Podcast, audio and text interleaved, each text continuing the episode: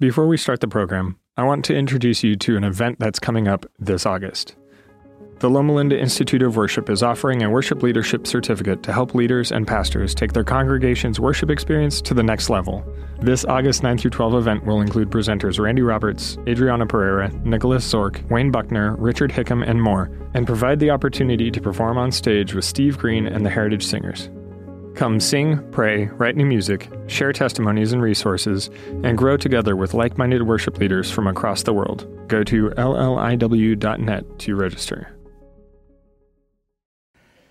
So today we start our five part series of the 12 people you love. During each of these segments, we're going to interview someone whose life has been impacted by the power of love on their journey to Christ. Today we have with us Justin Ragoni. Welcome, Justin. And thank you so much for being here and being willing to share your testimony today. Now, you were won into the church by the power of love, but kind of give us a little background as to what was happening in your life just before that. So, just before coming into the church, uh, I had uh, experienced the sudden and unexpected loss of my grandmother. Uh, she played a key role in my upbringing and my childhood. It was real devastating to lose her so quickly and unexpectedly. Uh, I also, during that time, uh, found out that the person I'd been awaiting to meet, who I thought was my biological father, in fact wasn't and uh, I went on a search to find who my biological father was at that time. I was real confused, uh, real depressed from the loss, and from that, just real sleep deprived as well from trying to manage working full time as a paramedic at night and go to school during the day. It was, it was a lot at that time. It was probably one of the most challenging times in my life. Mm, wow, wow, wow. Justin, that is such a hard time that you were going through, and um, we're so sorry that, that you had to deal with all of that. Um, at church, there was someone very special that showed love to you. Can you tell us a little bit more about that and how that helped you through your dark time? So, that person was uh, Pastor Roski. Uh, when I first started taking classes at La Sierra University, I took a Christian beliefs course with him. Uh, when I first met him, there was something special about him, the way he delivered the message, the way that he was just so patient and kind and just so welcoming. And it, it really worked in my heart very differently than anything else had.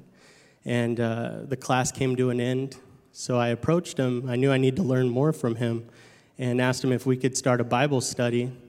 And uh, a year and a half later, after studying with both uh, my wife and I, a year and a half, um, he said, Be patient. Uh, it's like a marriage. Just take your time. He ended up baptizing us here in the church in 2015. And I have so much gratitude for what he did because I realized I wasn't asking him just to baptize me and study, but he helped facilitate my growth, my development, and my overall well being so that way I could be at peace with all the things that happened in my life. So I have a lot of gratitude for what he did. Wow, that's, that's fantastic. What a wonderful example. Now, Justin, when we all get to heaven and you look around and you find Pastor Roski and you, with jubilation in your heart, run up to him, what are you going to say to him? The first thing I'm going to do is tell him thank you and thank you for loving me into the church. Wow, that's going to be a beautiful time. And what a day of rejoicing that will be. Thank you again so much, Justin, for sharing your wonderful testimony with us today. Thank you.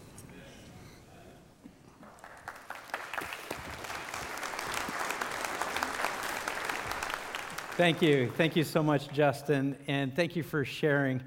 Sig was very special to many of us here, wasn't he? A man who spent his free time, who could have been seeing his grandkids at the same time for a year and a half, Justin tells me. He didn't know that he was giving up time. That was so special, but Sig loved Justin and he loved him into the church. Now, before I came here, I pastored at the Napa Church. And my oldest son, Riley, when he was about five years old, on a Wednesday, which was my day off at that church, I, I asked Riley, hey, I've got to go over to the church for about an hour. Do you want to come with me? And he says, Okay, because he's a very good child and he always says yes to whatever I ask him to do, right, Riley? And a few moments later, my wife comes in and she says, You know, Riley really doesn't want to go with you. And so, you know, he's just going to stay home. And I said, What? And he was right there. So I said, Riley, I tell you what, we'll stop by Buttercream Bakery and I'll get you a donut. And then we'll go to the church. And you want to come? He says, Okay. A few moments later, my wife comes back and says, Yeah, he really doesn't want to go. I said, Not even for a donut? And he was right there. So I said, Riley, what, what do you think we're going to do? What, what do you think I do when I go to work? And without missing a beat, he looks at me and he says, You shake hands? I said, You think I shake hands all day? He goes, Yeah. I can imagine his little mind. I'm there all day, going off to work, and all day I'm, thank you, oh, thank you, thank you for coming. Oh, thank you, bye bye now, bye bye now. Oh, thank you so much for coming. Have, have a great day. His view of what my work was, his view of my ministry, was very much different from reality. And today, as we unpack our discipleship spring training, many of you are going to have a shared experience with my son in allowing the Holy Spirit to open up your mind to a whole new way of doing church, a whole new way of doing ministry. I want to share with you the perspective of Dr. King. Now, Dr. King has a beautiful, wide, and bright smile matching his deep intellect, and he was curious. He's foreign to Christianity, but he's not foreign to our country. And he's just curious what do you church folk believe? What is it that causes you week after week to come here? And what makes you so excited about this man named Jesus? He doesn't want to study your materials, he wants to study your methods. He's not so concerned about your beliefs that you want to share. He's more curious about your behavior because from there he can actually tell what you believe. It's in that mode that he can tell what you're really all about. And so he comes and he visits for several weeks and he studies and he takes notes. And at the end of a couple of weeks, he thinks, well, I think I've figured out exactly what these people are all about, what Christianity is all about. And so he writes down in his journal the entry that you'll find in your little book, The 12 People You Love. And if you don't have your book today, don't worry. You can get, you can get it on your way out. And those of you who are watching via broadcast, don't worry. As soon as we field test this and get it just right, I'm sure you'll be able to see this too. But for now, those of you who are here, follow along on page nine as we read the journal entry of Dr. King, who says, Jesus has definitely commissioned these people to go make attendees. They are a sincere people. They definitely love their God and thirst for heaven, but they seem most concerned about attendance. Additionally, instead of word of mouth growth, they outsource their marketing. They mail out flyers to people they don't know, inviting them to come listen to a hired speaker they don't know to talk about a God most of the church members don't really know. All of the people who don't know each other come together for a couple of weeks until the speaker leaves town. Some people stay, others leave. Who stays? It's difficult to tell. We never really knew them in the first place. A proper name for this might be strangerhood evangelism. Now, I know what's going on in your heart. Some of you are saying, right on. And some of you are saying, I don't know. I don't really agree with everything Dr. King said. No matter where you fall on this issue, I want to give you some good news today. I believe in the power of evangelism and bringing in speakers who can share with us from a wealth that we need and we crave here as we grow as disciples. And we're going to continue doing that. Because God has blessed us with the community and the greater global community to have great thought leaders come in and share with us who is God and what's his plan for you today. So we're going to continue doing that. But we're going to also focus on some really, really good news today which is what else is there? Is there something more? God has called you to be a disciple of Christ. And in calling you to be a disciple of Christ, He's called you to follow Him. So the question is where is He taking us? If we're following him, where are we going? And if all we're doing is following him in this holding pattern between your couch and your pew, back and forth, and every week trying to polish yourself and perfect yourself so that hopefully you'll have a slim chance of squeezing through the pearly gates just before it closes. Hallelujah, I made it. God has a much greater plan than for us to be self focused. God doesn't need you to be perfect, He needs you to be productive. And God is calling you through our new discipleship focus to be productive in a way that will strangely feel natural to you. God has called you to follow His example. So, what was Jesus' ex- example when He was here on earth? Well, Jesus was constantly surrounded by people and he loved them all. He loved the 5,000 plus who stayed past lunch to hear about the kingdom. He loved the 500 who followed as time permitted. He loved the 120 who gathered together in the upper room to find out what's next, God? What's your plan? He loved the 72 who went door to door sharing about the good news of his kingdom, but there was something about the 12 something that brought out his deepest expressions of love. These are the people he invested in the deepest levels with. These are the ones that he walked with, he talked with, he taught, he ate, he slept, he healed, and ultimately died. So, what was it that Jesus did to invest in the 12 people that he loved? I came back a little over a year ago from a meeting that is an annual meeting. I just came back two months ago from the second annual uh, session that I was able to go to. It's for our entire church division, evangelism. It's called the e huddle. And at the first meeting over a year ago, when I sat there and I saw some statistics on the screen, it crushed me. Because the stats on the screen showed a pie chart, and the pie chart showed that out of all of the individuals who have left our church in the past eight years, 91% of those precious souls left predominantly because they had no meaningful connections with members of the church. They didn't have a problem with the church. In fact, out of the 9% that left for non apathetic reasons. Only 5% left because they had a problem with somebody else in the church, they had a fight, and 4% left because they disagreed with our teachings. And so we're spending all of our time trying to tell people, but no, we have the truth. It's the teachings, the teachings. And 91% of the people are saying, but you don't care. You don't care about me. So why should I stay in a church that doesn't care? There are no meaningful connections. The people surveyed consistently said, "Hey, it's all right. We don't we don't have anything against you. You guys are great people. You're just we're just going a different direction." There was no meaningful connection. Can I tell you how fervently I prayed after seeing that pie chart?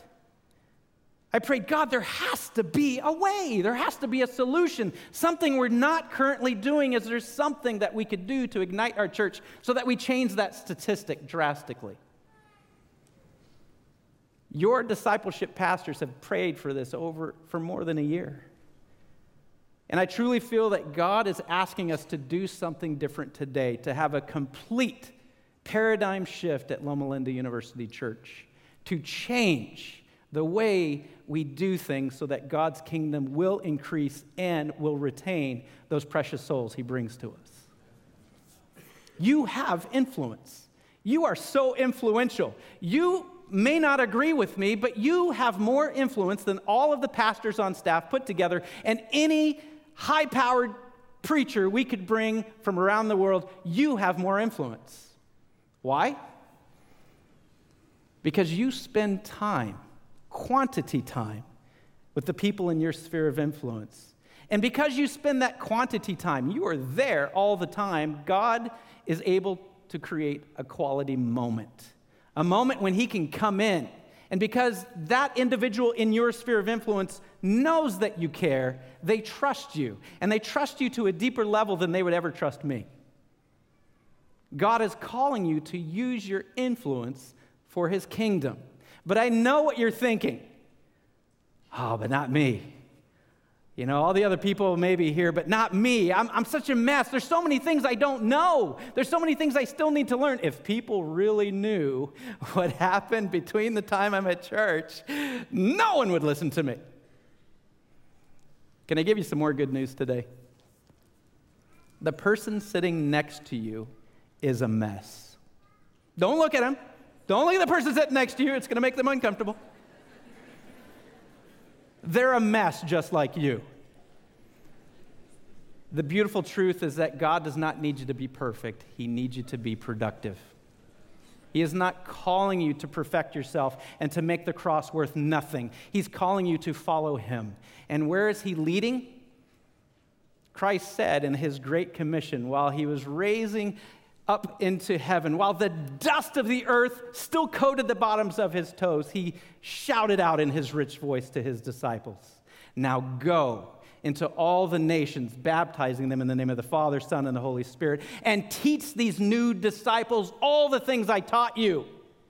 And don't worry, I'll be right there with you, right up to the end. It's that simple. Jesus says, I don't need you to be perfect. I just need you to be productive. If you'll just look around and realize I've placed you at the time, the place, and surrounded by the people that you are surrounded by because I have a purpose for you to fulfill right there. You have enough good news. Do you know how I know that? Because you're here. Why are you here? It's because you know enough. And because you know enough, you know enough to share so someone else will start their journey and join us on our way to the kingdom. You know enough. You are the most influential person for God's kingdom in some of the people's lives that surround you today.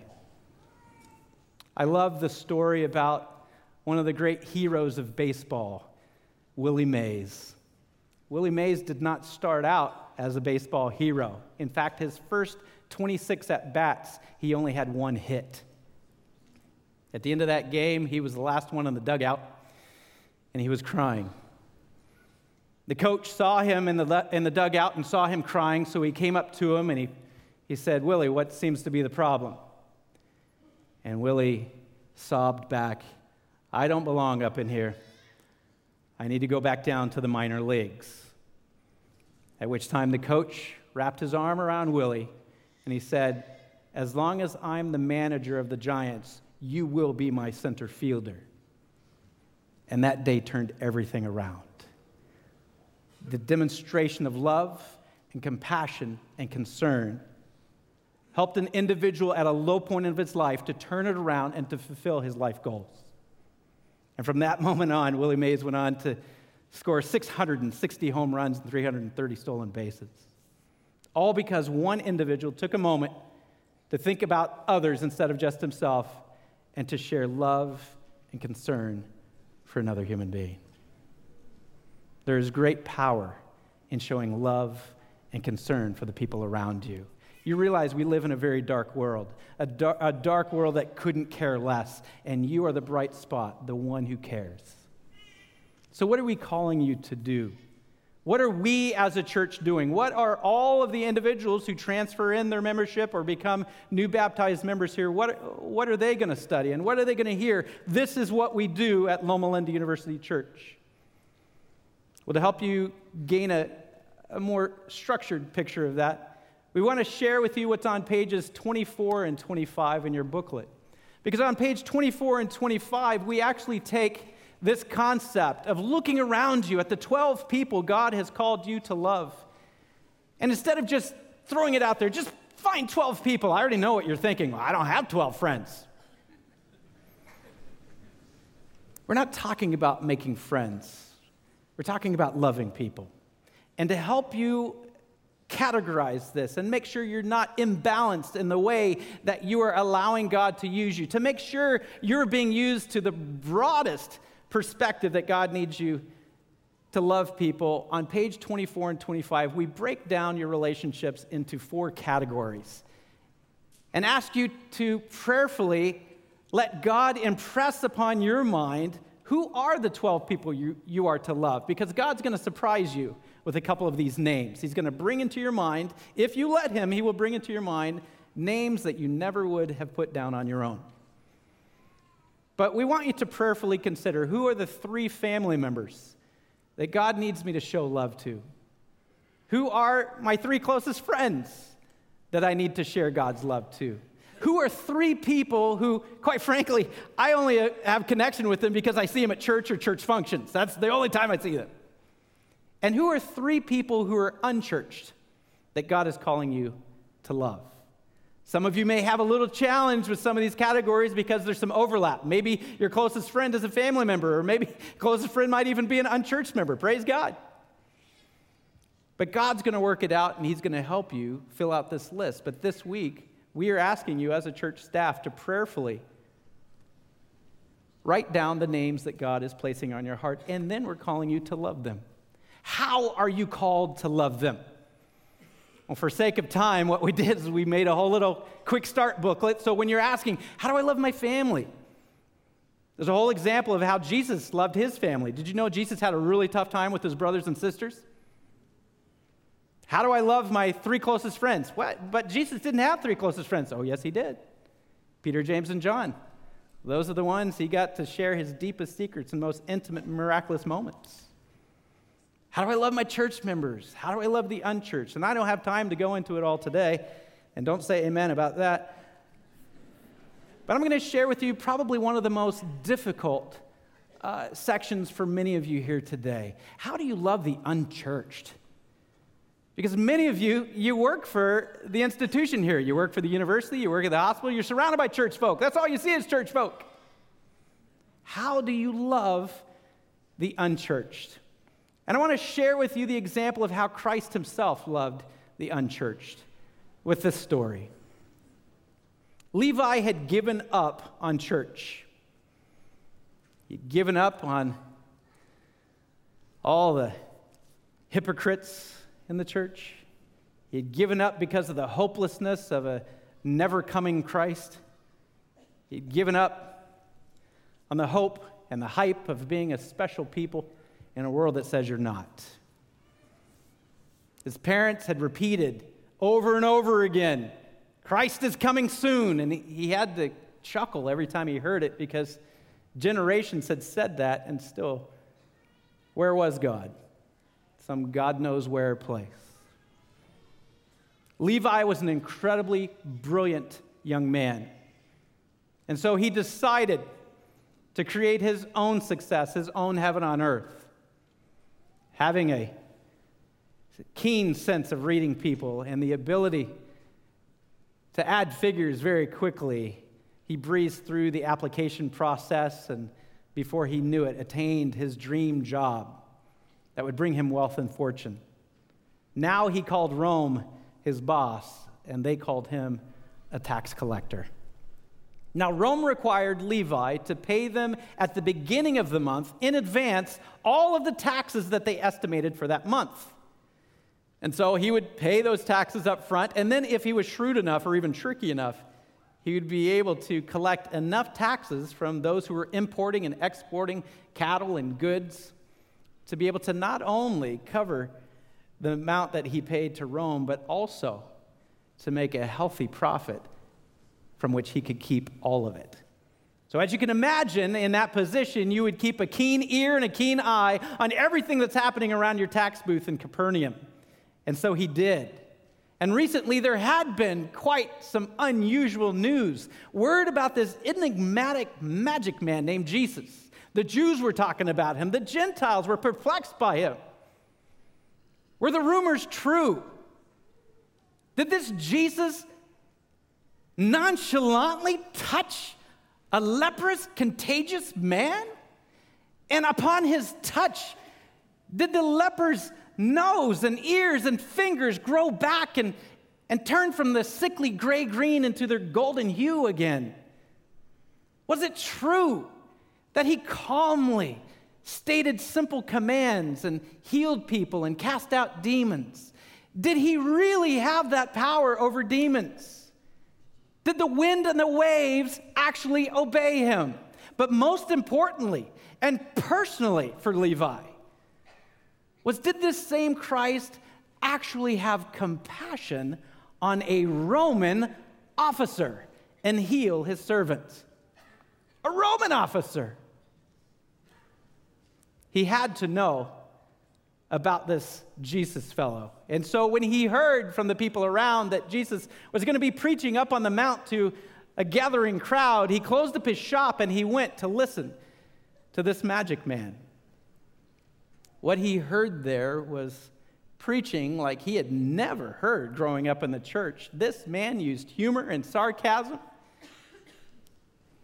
He, several ways and in several different scenarios, said that the church now was going to have a revolution. The church would not be the same as it was. In fact, several times he said in many different scenarios, he's, he basically said that within our church, is your religion making you more loving or is it making you more of a legalist? And then he took it even further with the Pharisees and teachers of the law right there in front of him, he said, And if you want to make it to the kingdom of God, if you want to make it to heaven, your righteousness has to surpass even the Pharisees and the teachers of the law. And then the kicker was he said, And these guys aren't going to be in heaven. Levi loved it. The look on the Pharisees and teachers of the law's face reminded him how his face burned red every time the Jews came around and insulted him for being a Roman sympathizer.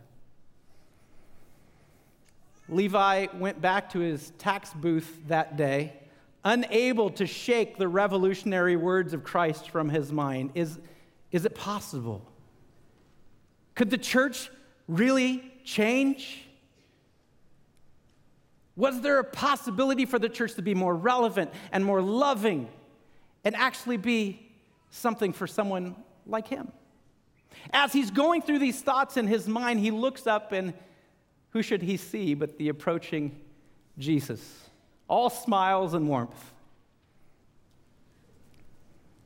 Jesus says, I'm putting a group together and I'd love for you to, to join us.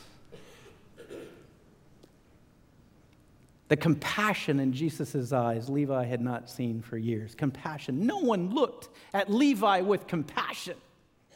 The Jews looked at him with contempt that was earned from a traitor. The Romans looked down their nose at him with the condescension of a slave master. Nobody looked at Levi with compassion. Nobody, ever.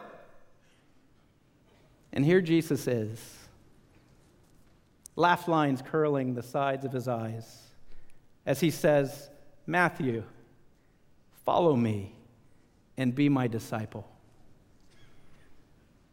In that phrase, Levi's mind thought of several things at once. First of all, he thought, wait, wait, wait a minute. This rabbi is asking me to be a disciple? No self respecting rabbi ever asked a student to follow him. No! You, as a student, had to fill out an application and you had to beg and plead, please let me be one of your disciples. And then you had to wait for an agonizingly long amount of time to wait for the rabbi to let you know whether you had been accepted or not. No rabbi ever said, Follow me. And yet, here is Jesus saying that to a tax collector a man who hadn't been to church in years. A second thought struck Levi. Did he just call me Matthew? Did he just honor me by giving me a new name?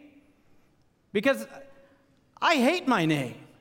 Levi, a name which means joined together in harmony with God, was a joke at best. When Levi had decided to disjoin from the church, he immediately stopped living in harmony with God. And to be quite frank, he always felt like he was singing a solo, anyways. But here Jesus says, No, no, I want to call you Matthew, which means God's gift. God's gift? What was Jesus offering to Matthew, an unchurched man at this time? The gift of love, acceptance, forgiveness, patience, friend, friendship, purpose, salvation, and so much more. Could it be that God is so concerned with mankind that when he sees you, all his concern is to give you the gift of love?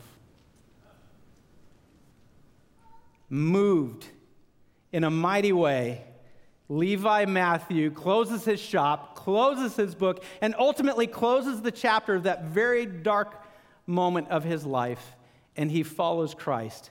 And he does something that anyone in his situation would do he throws a party. It's a new birthday party celebrating his new birth. Who does he invite? the only people who will have anything to do with him his coworkers, the con artists, and their drinking buddies. Oh, and of course, Jesus and his first four disciples James, John, Andrew, and Peter. You know, one of the most vicious insults that was continually flung toward Jesus by the Jews was that he was a drunk. They disliked very much the fact that he not only would go into the home of sinners, but he would talk to them and he would touch their shoulders and he would sit in their furniture and he would touch their dinnerware and he would eat their food. This may seem like a very petty uh, incident for us today, but in the time of Christ, your spirituality and whether you were clean or unclean was transferable by touch. And this new rabbi was wallowing in the unclean, and his followers were copying him. Jesus, in his care, compassion, and love for the unchurched, gave us a very stark example. Jesus never let his religion get in the way of his relationships. He used his relationships to lead people to revolutionary religion. He never watered down his faith so he could fit in with the people. He just invited people to come side by side and to watch how he lived and to hear about the kingdom of God. And little by little, the people would nibble and nibble until they became fully nourished into the kingdom of God. What is God calling us today to do? If your pastoral staff had their dream wish, it would be that all of us would go home and we'd take some time with this booklet and unpack God, what are you asking us to do as growing disciples? Who are you calling me to love? And how can I do this in a way that truly is not only meaningful to me, but to all the people around me?